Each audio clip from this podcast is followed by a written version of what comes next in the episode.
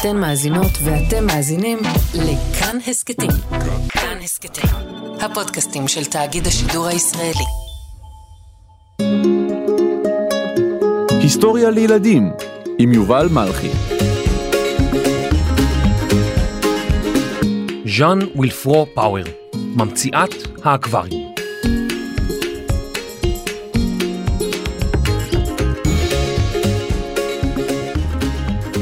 דג קטן, דג קטן, שמונה ימים. רגע, מה זה, לא השיר ששרנו בחנוכה?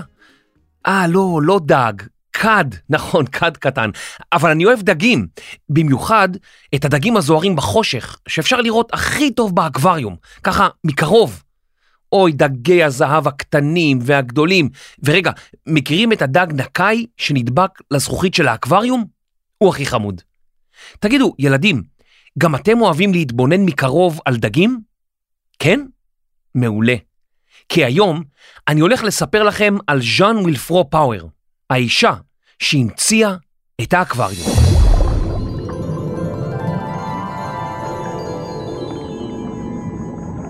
השנה היא 1794, אי שם בכפר קטן בצרפת.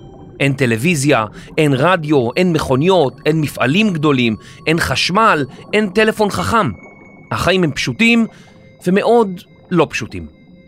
כמה שנים קודם לכן, בשנת 1789, פרצה מהפכה בצרפת.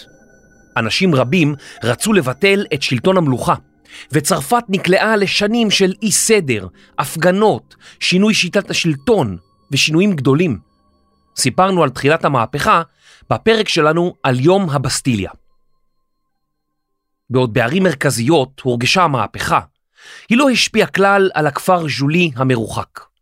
למשפחת וילפרו נולדה ז'אן, בת לאימא תופרת ולאבא סנדלר. בשונה מאחיה, היא קיבלה חינוך בסיסי, ואף למדה קרוא וכתוב. וזה בערך מה שאנו יודעים על ילדותה של ז'אן, כיוון שהיא חיה באזור כפרי מרוחק. כשהייתה בת 18, החליטה ז'אן לעבור לפריז וללמוד תפירה, בדיוק כמו אמה. טוב, אז בואי נסתכל במפה. מהכפר ז'ולי ועד לפריז המרחק הוא 400 קילומטרים. ז'אן, את הרי יודעת שאין לנו כסף לכרכרה עבורך. אז אולי סוס? לא נראה לי שנוכל לוותר על הסוס שלנו. אז איך אני אגיע לפריז? תלכי ברגל. זה רק 400 קילומטרים, כמו המרחק האווירי בין אילת למטולה, או בין תל אביב לקהיר, או בין עין גדי לדובה שבסעודיה. זה קרוב כל כך.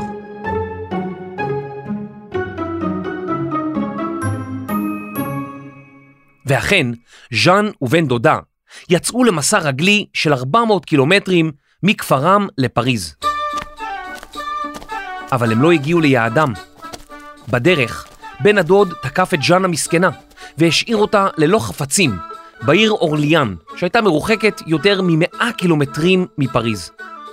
ז'אן התלוננה במשטרה והתעכבה, וכשהגיעה לפריז, המשרה שהייתה אמורה לקבל בתור תופרת כבר נלקחה על ידי מישהי אחרת. עד מהרה, ז'אן מצא עבודה אחרת, בתור עוזרת, לחיית אצולה. חייט הוא אדם שהופך אריגים לבדים. הוא מודד, חותך, תופר ומייצר בגדים. אצולה זה, מה זה אצולה? אצולה, אה, אצולה זה, נניח שני ילדים הלכו לפארק עם אימא שלהם, ואז היא התעכבה קצת והם אצו לה. עכשיו היא צריכה לרוץ ולחפש, אז חיית אצולה הוא... רגע, זה לא הגיוני. אה, רגע, מסמנים לי משהו באוזנייה? אה, כן, כן, נכון, התבלבלתי. אצולה הוא תואר שעובר בירושה, ואנשיו שייכים למעמד הגבוה. אז חיית אצולה הוא מי שתופר בגדים לאנשי המעמד הגבוה. ז'אן עבדה קשה כדי להתמחות בתפירה, וכדי ליצור לעצמה מוניטין של תופרת מעולה. כמה שנים לאחר מכן, היא קיבלה פרויקט יוקרתי, לתפור את סמלת החתונה של הנסיכה קרוליין מסיציליה, נסיכה איטלקית שהתחתנה עם הדוכס מברי, שהיה אחיינו של המלך לואי ה-18. זוכרים שסיפרתי על המהפכה בצרפת? מהפכה שבזכותה בוטלה המלוכה במדינה? אז בשנת 1814, לאחר שלטונו של נפוליאון, המלוכה חזרה לצרפת לכמה עשרות שנים, עד שבוטלה לחלוטין. ז'אן עבדה קשה ותפרה שמלה נהדרת. במהלך ההכנות לחתונה, היא פגשה את ג'יימס פאוור מבריטניה, אציל, סוחר ואיש עסקים. הם התחתנו, ובשנת 1818 עברו לגור בעיר מסינה שבסיציליה, איטליה. האי סיציליה נמצא בדרום איטליה, והוא האי הגדול ביותר בים התיכון.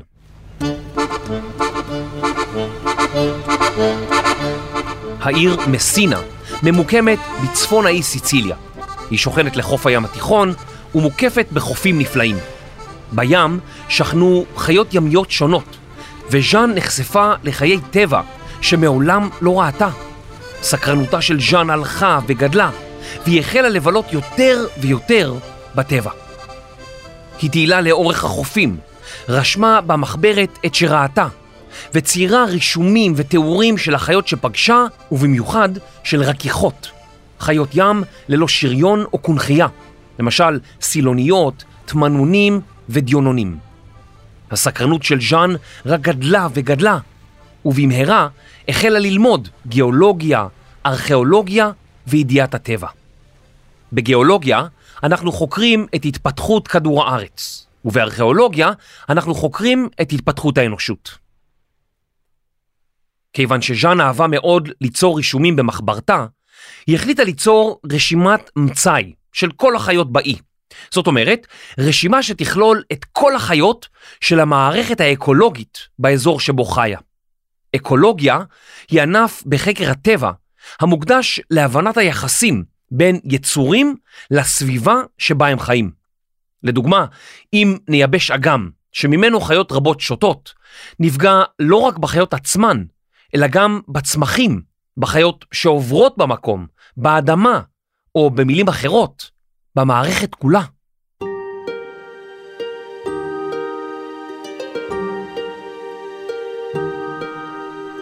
ז'אן החלה לאסוף דוגמאות של בעלי החיים השונים, אבל לא רק בעלי חיים, אלא גם מינרלים או חומרים שונים שניתן למצוא בטבע, כמו למשל גופרית וטלק. היא גם עירה ואספה מאובנים וצדפים, והיא ממש אהבה צדפים. ככל שטיילה בטבע, אספה דוגמאות ורשמה במחברתה, כך גדלה אהבתה דווקא לחיות ים, ובמיוחד לרכיכות. עם הזמן התפתח מחקר הרכיכות של ז'אן, אבל היא נתקלה בבעיה מהותית. איך אפשר לחקור חיות ים אם אי אפשר להתבונן בהן לאורך זמן? דגתן, היי, דגונצ'יק, בוא רגע, אני רוצה להתבונן בך. היי, תמנון, לאן אתה בורח? רגע, חכה! אוי נו, לאן אתה שוחה? אוף, הם לא נותנים לי להתבונן בהם. איך אפשר לעבוד ככה?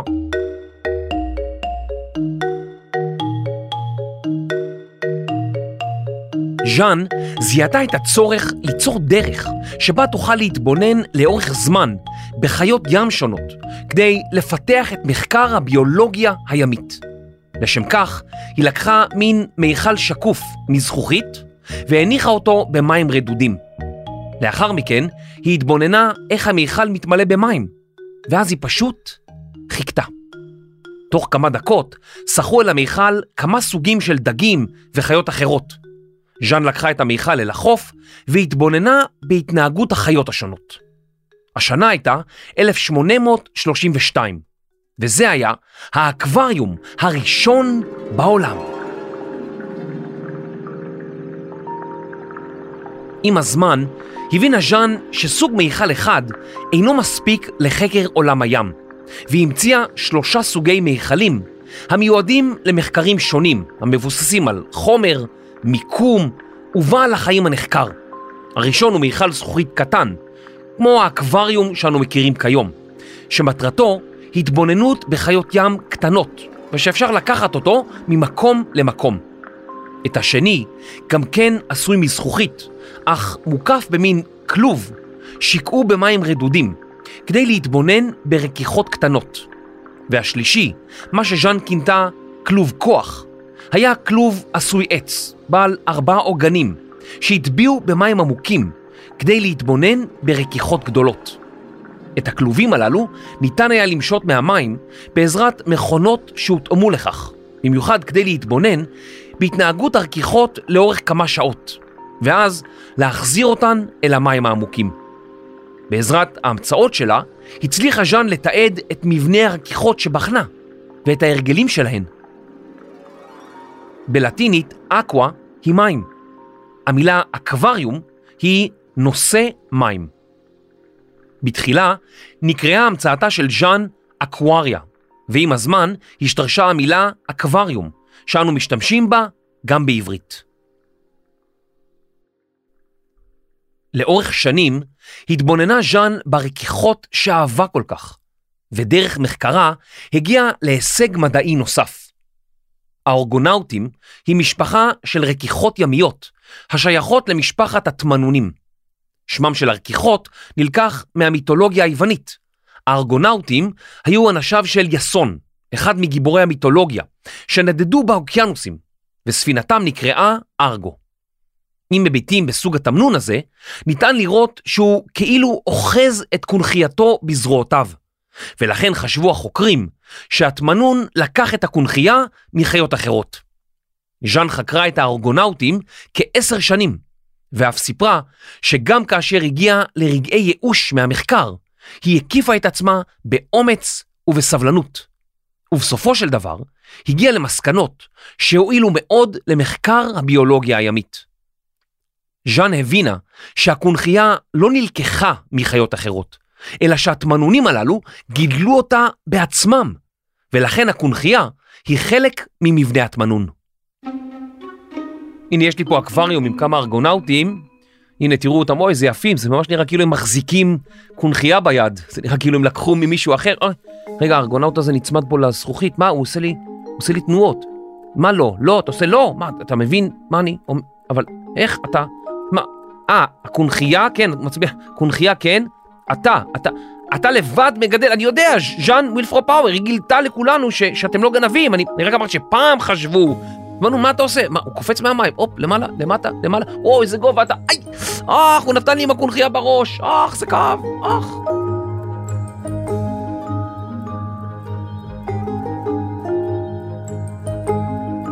באותה השנה שבה המציאה ז'אן את האקווריום, היא נהייתה חברת האקדמיה למדעי הטבע בקטניה שבאיטליה, והיא גם התכתבה עם הביולוג הימי המפורסם ריצ'רד אוהן, החוקר הראשון שגילה שלדים של דינוזאורים, ומי שהקים את המוזיאון להיסטוריה של הטבע בלונדון. אוהן היה זה שהציג אותה בפני האגודה הזואולוגית של לונדון, אגודה מדעית נחשבת ביותר, העוסקת בבעלי חיים. לאורך חייה השתייכה ז'אן לכמה וכמה אגודות מדעיות, הישג נדיר באותם הימים לאישה. מומחיותה של ז'אן נודעה למרחוק, והיא הוציאה לאור שני ספרים. ספרה הראשון התפרסם בשנת 1839 בשם תצפיות וניסויים פיזיים על כמה חיות ארציות וימיות. לא נראה לי שהייתי קורא ספר עם כזה שם. ספרה אבל היה פורץ דרך, כיוון שהוא שילב איורים וחישובים מתמטיים וגיאומטריים הקשורים למשפחת התמנונים. היא הוסיפה למחקר מידע מפורט על סיציליה, שתיעד חיות בר, נופים והיסטוריה סביבתית וטבעית של המאה ה-19. כמה שנים לאחר מכן, סיימה ז'אן לכתוב את המדריך לסיציליה. הספר כלל מידע מגוון על האי, וחשיבותו הובנה מיד לאחר שנכתב. החברה ההיסטורית של מסינה לקחה על עצמה להוציא אותו לאור. כבר בשנות חייה הפכה ז'אן לחוקרת ידועה, שקיבלה כמה וכמה פרסים על הישגיה המדעיים. היא לא רק הוכרה בשל מחקרה, שהתמקד במשפחת התמנונים, אלא בתור מי שהעמידה שימור טבע בראש סדר עדיפויותיה. היא פיתחה עקרונות מדעיים שיאפשרו להמשיך ולחקור את תרבות חיי הים בסיציליה, ועזרה לחוקרים אחרים ליצור שיטות להאכלת דגים וחיות נוספות על ידי שימוש בכלובים שיצרה. התוצאה הייתה חידוש אוכלוסיית זנים של חיות שונות, שלפי הצורך הועברו לנהרות שלא היו בהם מספיק בעלי חיים. בשנת 1843 עזבו ז'אן ובעלה את סיציליה. למרבה האירוניה, אותו עולם הים שז'אן אהבה כל כך, ושמילא את עולמה באיורים ובסקרנות, היה גם זה שהוביל לסוף מחקרה. האונייה שנשאה את כל רישומיה, איוריה וכתביה של ז'אן, טבעה במים, וכל עבודתה של ז'אן ירדה למצולות. לאורך חייה, ז'אן ירה יותר מ-200 זנים של פרפרים, זחלים, וכמובן כל החיות שהתבוננה בהם דרך האקווריום שהמציאה.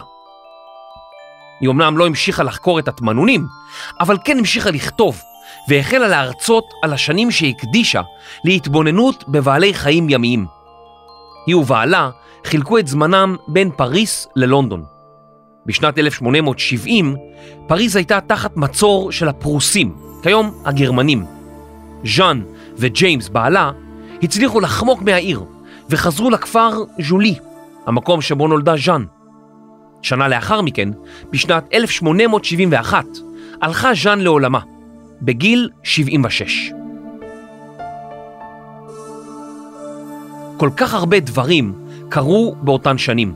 המצאות חדשות, חילופי שלטון, מלחמות, וכמו שלעיתים קורה בהיסטוריה, שמה של ז'אן הלך לאיבוד.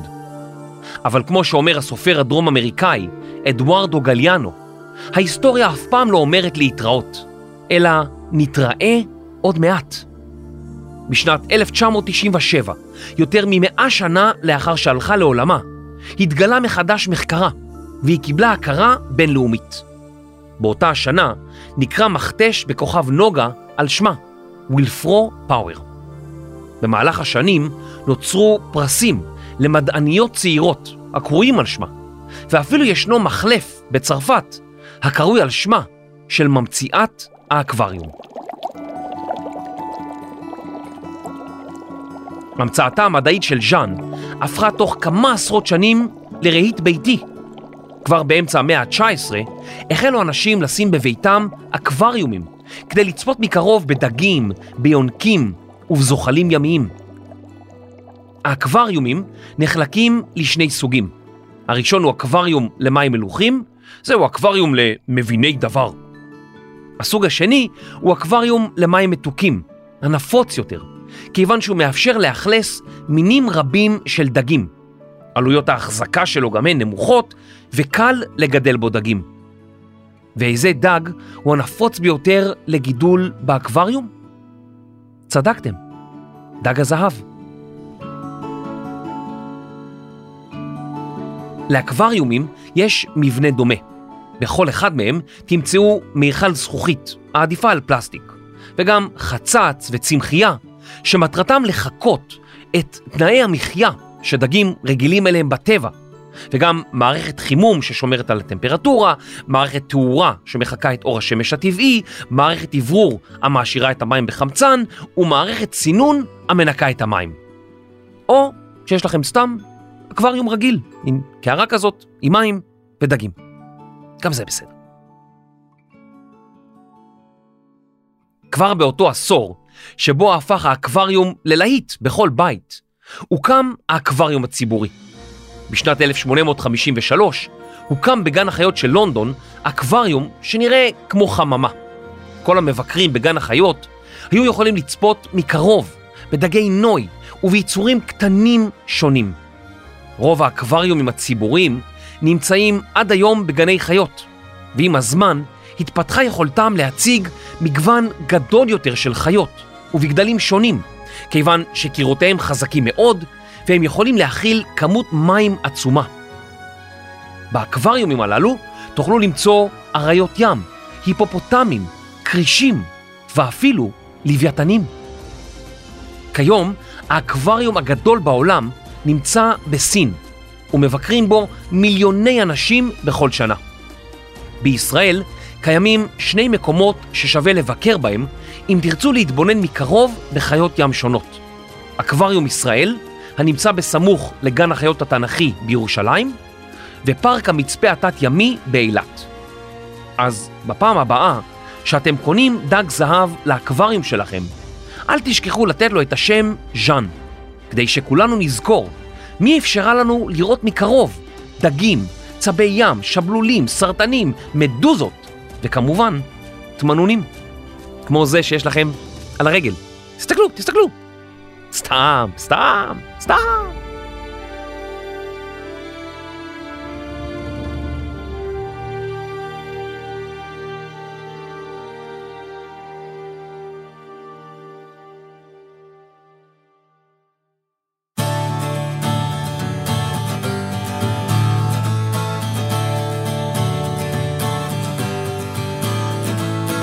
מחקר, כתיבה, עריכת לשון, וגרה באקווריום. דינה בר מנחם. מחקר, קריינות, והולך ברגל 400 קילומטרים כל יום. יובל מלכי. הקלטה ואפקטים, אסף רפפורט. עריכת סאונד ומיקס, רחל רפאלי. הפקה, ואנשים שיש להם תמנון מחמד, ניר גורלי, אבי שמאי ורני שחר. אני יובל מלכי. היסטוריה לילדים. וילדות, ילדות, ברור, ילדות, גם, ברור, זה ילדים בעברית, זה גם ילדים וגם ילדות, אבל אנחנו אוהבים להגיד, גם ילדים, גם ילדות, זהו, לעשות לחייב.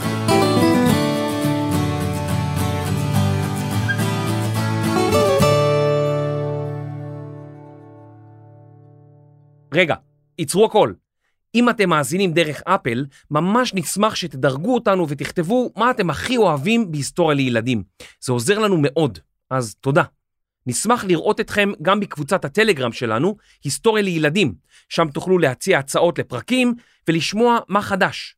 פרקים נוספים של היסטוריה לילדים ניתן למצוא באתר כאן, ביישומון כאן וביישומונים לרכב ולטלוויזיה. תודה.